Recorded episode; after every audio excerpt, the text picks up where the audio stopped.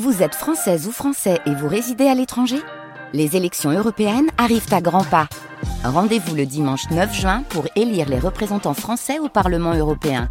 Ou le samedi 8 juin si vous résidez sur le continent américain ou dans les Caraïbes. Bon vote Il est 8h. Vous souhaite évidemment un très bon début de semaine avec nous sur France Bleu Gironde. Bienvenue.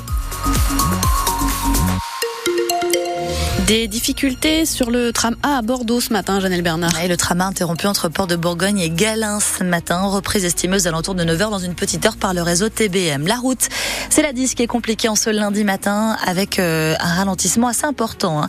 Euh, si vous êtes notamment en Barès en direction de la Rocade, vous roulez en moyenne à 30 km heure. Donc ce sont les vacances scolaires, mais vous retrouvez quand même les ralentissements habituels, notamment sur la 10. Pour euh, la météo, eh bien on est sur un temps plutôt doux, mais aussi gris au programme hein, de cette journée, Oui, les nuages nous accompagnent en effet toute la journée, mais les températures sont toujours au-dessus des normales. Déjà 10 degrés ce matin à Sainte-Foy-la-Grande, Libourne ou Saint-Vivien-de-Médoc, 11 à Arcachon et la Brette, 12 à Mérignac. Cet après-midi, il fera 12 degrés à Ourtin, 13 à Saint-Savin et Saint-Symphorien, 14 à Belin-Bélier, Coutras et La Réole. Les contrôleurs de la SNCF reprennent le travail ce matin. Mais ce sont désormais les aiguilleurs qui menacent de débrayer après trois jours de grève qui ont sérieusement perturbé les départs en vacances des petits Girondins.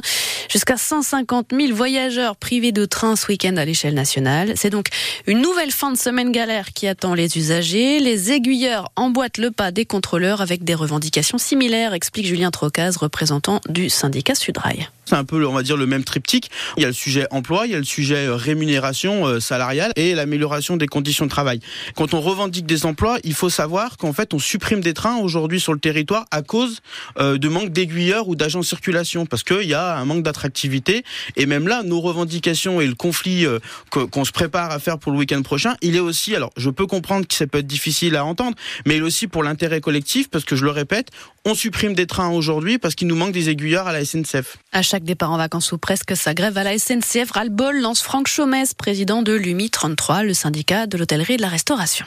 Je crois qu'il faut maintenant euh, imposer, comme dans d'autres pays euh, d'Europe, des périodes où euh, les grèves sont interdites, même si on comprend tout à fait le droit de grève, mais c'est tous les ans à la même époque, et nous sommes bien évidemment à chaque fois victimes de cela. Je rappelle que le, tourisme est, la première économie française.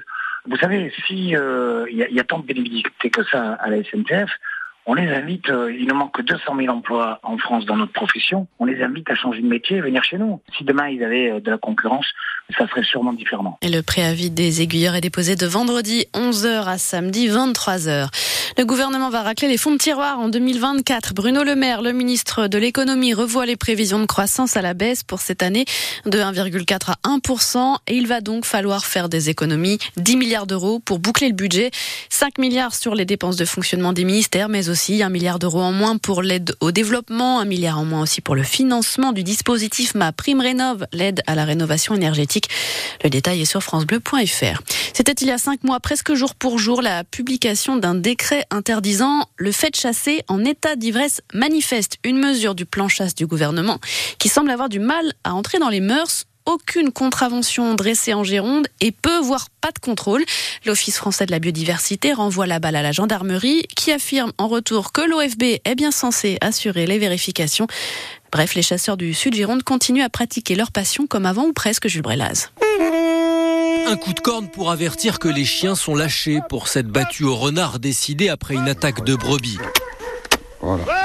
Cinq mois après la publication du décret sanctionnant l'état d'ivresse manifeste, aucun des 15 chasseurs présents ici n'a déjà été contrôlé. Non, jamais. Jamais été contrôlé, moi. Jamais. Jean-Marie, le canon cassé sur l'avant-bras par sécurité. Moi, jamais. Et puis bon, c'est vrai qu'aujourd'hui, on consomme beaucoup moins que quelquefois. C'est vrai qu'il y avait des abus. C'est vrai que ça a consommé. Maintenant, c'est fini tout ça. Enfin, c'est pratiquement fini, quoi. Salut Alain, comment vas-tu? C'est vrai qu'il y a eu des abus quand même, peut-être. Là, maintenant, on fait gaffe. Michel, lui, a une palombe brodée sur le béret. J'interdis l'alcool à la palombière ou à dose très très euh, homéopathique, quoi, si je puis dire. Hein. Alors aucun contrôle, mais encore et toujours des stéréotypes, regrette Stéphane, le président de l'association communale de chasse. On voit qu'on passe vraiment pour des alcoolos, alors que c'est tout le contraire. On n'a jamais vu un mec bourré, un battu. Quoi. Les contrôles de l'OFB sont peut-être pas assez nombreux, mais franchement, je, je n'ai jamais connu de chasseur euh, sous, que ce soit dans une battue ou à côté même. Et quand la battue est finie, on se retrouve au local chasse, on fait un repas. Alors effectivement, on boit l'apéro, on boit du rouge, ben, comme tout le monde. Hein. On se boit une bière après la chasse, mais on ne rechasse plus quoi. Et Michel s'y tient depuis son premier permis de chasse en 1965. Et peu de risque que ça change pour cette saison puisque la fermeture de la chasse c'est dans 10 jours le 29 février. Roslan, 22 ans, a disparu à Mérignac. La police lance un appel à témoins pour la retrouver. Et vous retrouvez sur francebleu.fr la photo de la jeune femme ainsi que les numéros à composer si vous l'avez aperçu. Roslan se trouvait chez ses parents à Mérignac lorsqu'elle a disparu dans la nuit de mardi à mercredi dernier. Elle souffre de troubles autistiques et aime se balader à Mériadec dans les parcs ou dans les transports en commun. Très grosse frayeur tôt samedi matin pour deux femmes de ménage qui partaient travailler dans le quartier de Beutre à Mérignac. Elles ont manqué se faire renverser par un chauffard, un homme de 37 ans qui roulait ivre à vive allure près de l'école Oscar Auriac.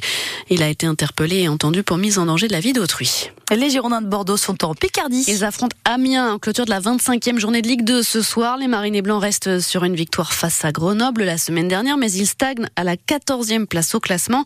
Saison morose pour l'équipe et ses supporters. L'avenir sportif et financier des Girondins leur semble bien flou avec ces nouveaux actionnaires plusieurs fois annoncés, jamais confirmés. Les supporters réclament un peu d'action, Hugo Deschamps.